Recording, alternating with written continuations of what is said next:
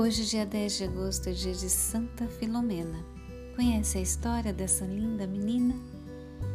Filomena era filha de um rei da Grécia. Sua mãe também tinha sangue real. E mas eles não tinham filhos. Ofereciam vários sacrifícios aos deuses pagãos, mas sem nenhum resultado. Certo dia, um jovem ou um médico do palácio, de nome Públio, que era cristão, apresentou a eles a fé cristã. Encantados com o que souberam, decidiram se batizar. Um ano após o batizado do, dos reis, Filomena nasceu. Ao nascer, foi chamada de Lúmena, ou luz.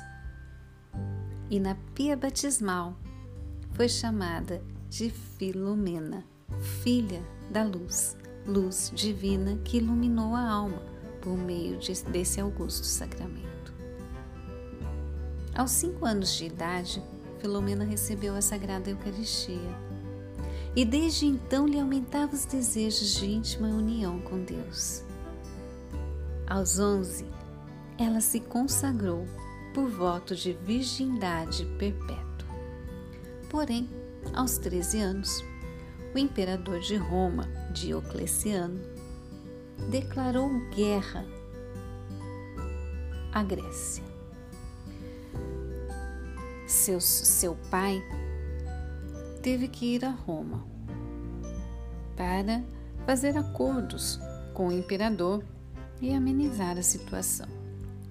Era uma guerra injusta Filomena e a mãe foram juntos, eles eram inseparáveis. O imperador de pronto aceitou recebê-los, porque assim podia logo investir seu veneno sobre aquele casal e assim conquistar mais coisas ainda.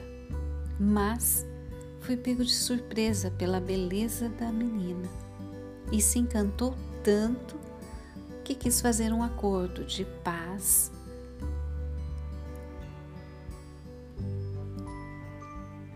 e vários privilégios políticos, econômicos, desde que lhe fosse dada a mão de Filomena.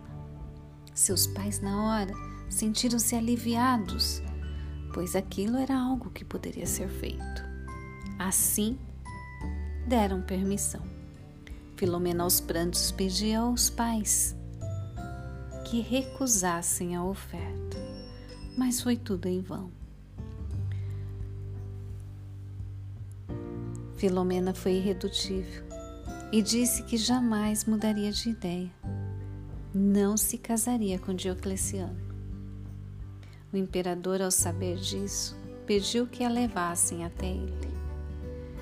De imediato, ele ofereceu de tudo à futura imperatriz de Roma.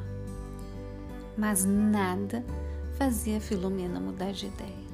Então ele mandou que a colocassem na prisão subterrânea do palácio.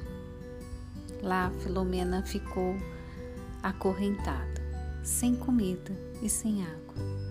Todos os dias Diocleciano a visitava na esperança de que ela mudasse de ideia, mas nada acontecia. Quando ele saía, louco de raiva, mandava que aumentassem as torturas. Quando estava em sua presença, mandava afrouxar as correntes, dar-lhe pão e água. E assim se passaram 37 dias. Filomena estava irreconhecível. Mas, ainda assim, ela permanecia firme em seu propósito. Eis que então aparece a Mãe do Céu e dá-lhe uma mensagem nesta aparição.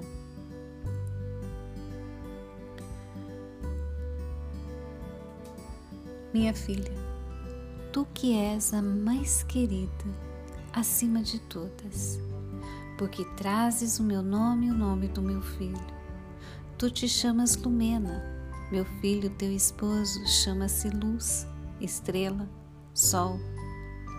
E eu me chamo Aurora, Estrela, sol, luz. Serei o teu amparo. Agora é o momento transitório da fraqueza e da humilhação humanas. Quando chegar, porém, a hora extrema do teu julgamento, da tua decisão ante os horríveis tormentos que te serão impostos, receberá a graça divina, a força.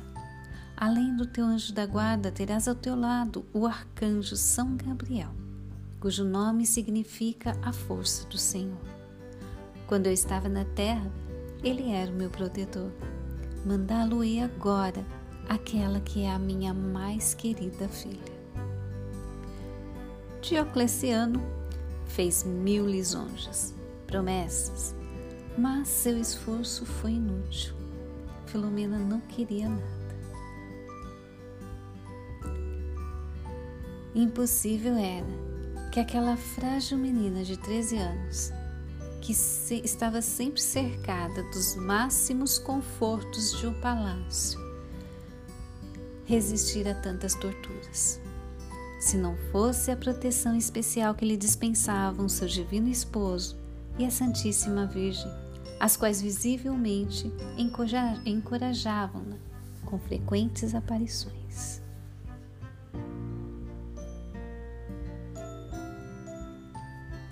Após os três dias, cumpriu-se o que a celeste rainha anunciara, e o imperador, vendo-se derrotado, mandou torturá-la publicamente.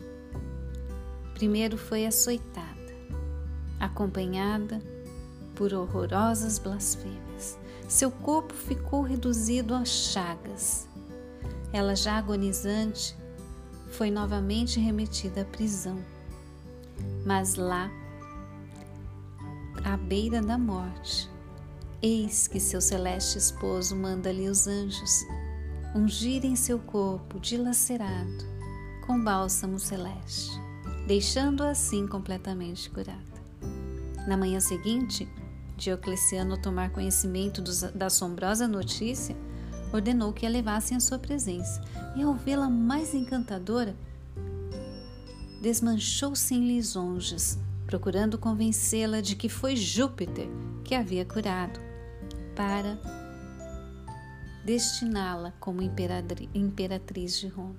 Iluminada pelo Divino Espírito Santo, Filomena repeliu firmemente o sofisma e respondeu ao tirano que seus deuses coisa alguma poderiam fazer.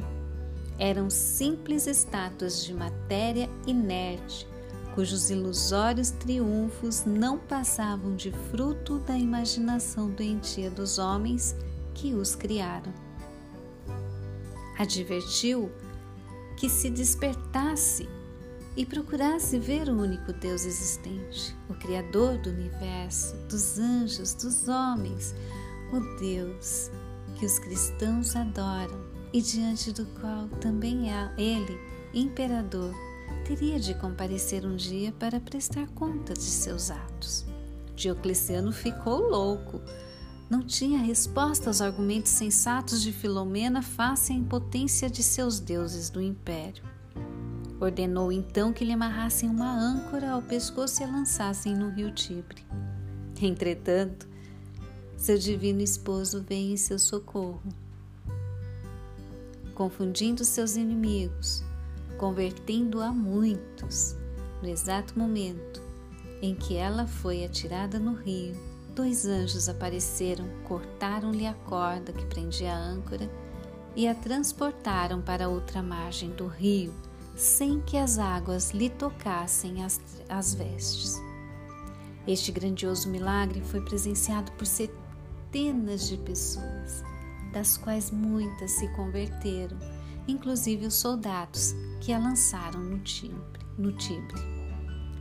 O imperador, porém, atribuiu o maravilhoso prodígio ao poder mágico da menina e, declarando a feiticeira, ordenou que fosse arrastada pelas principais ruas da cidade e depois transpassada por setas. E assim foi feito. Mortalmente ferida, ela foi abandonada novamente no cárcere. Caiu num sono reparador e, quando despertou, estava completamente curada e ainda mais formosa.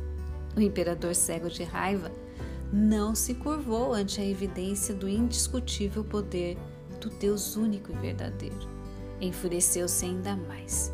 Ordenou que a flechassem ininterruptamente, até ficar comprovadamente sua morte.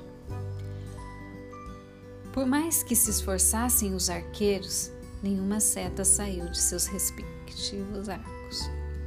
Julgou, julgou ainda o imperador que tal fato se verificara em razão do forte poder mágico de que Filomena era possuidora, o qual só poderia ser vencido pelo fogo.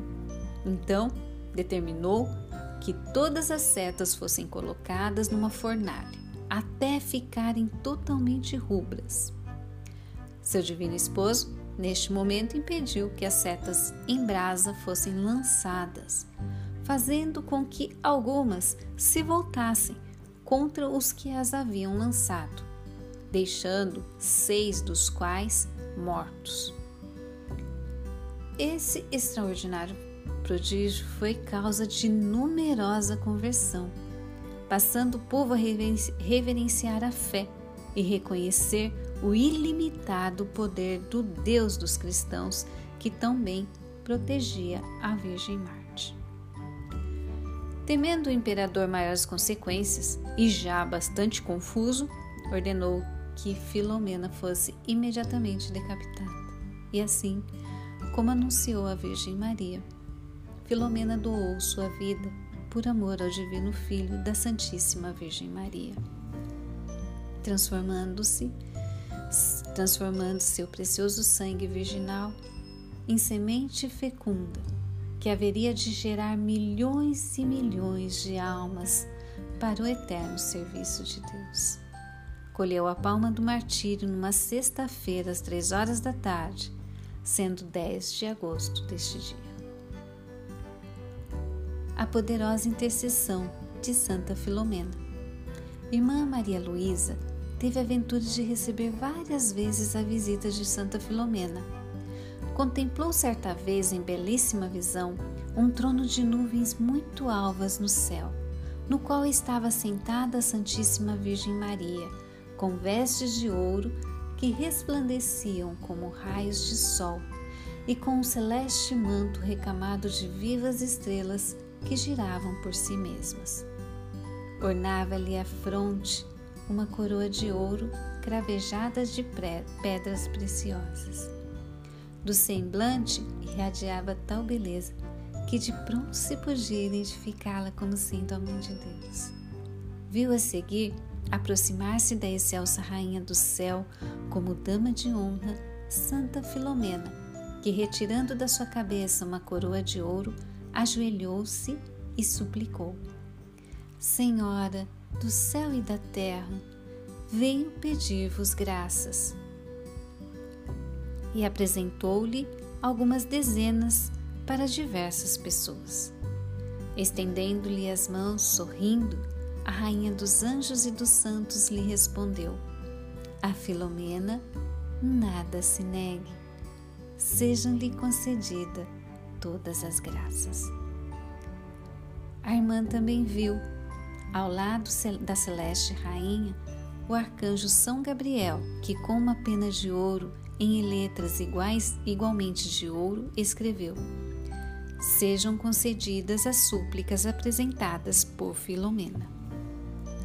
A seguir, Santa Filomena, sob o encanto do sorriso maternal da Rainha do Céu, ergueu-se com reverência e, dirigindo-se à irmã, disse-lhe: Vês? Peço as graças a Maria e por ela me são concedidas. Santa Filomena, rogai por nós.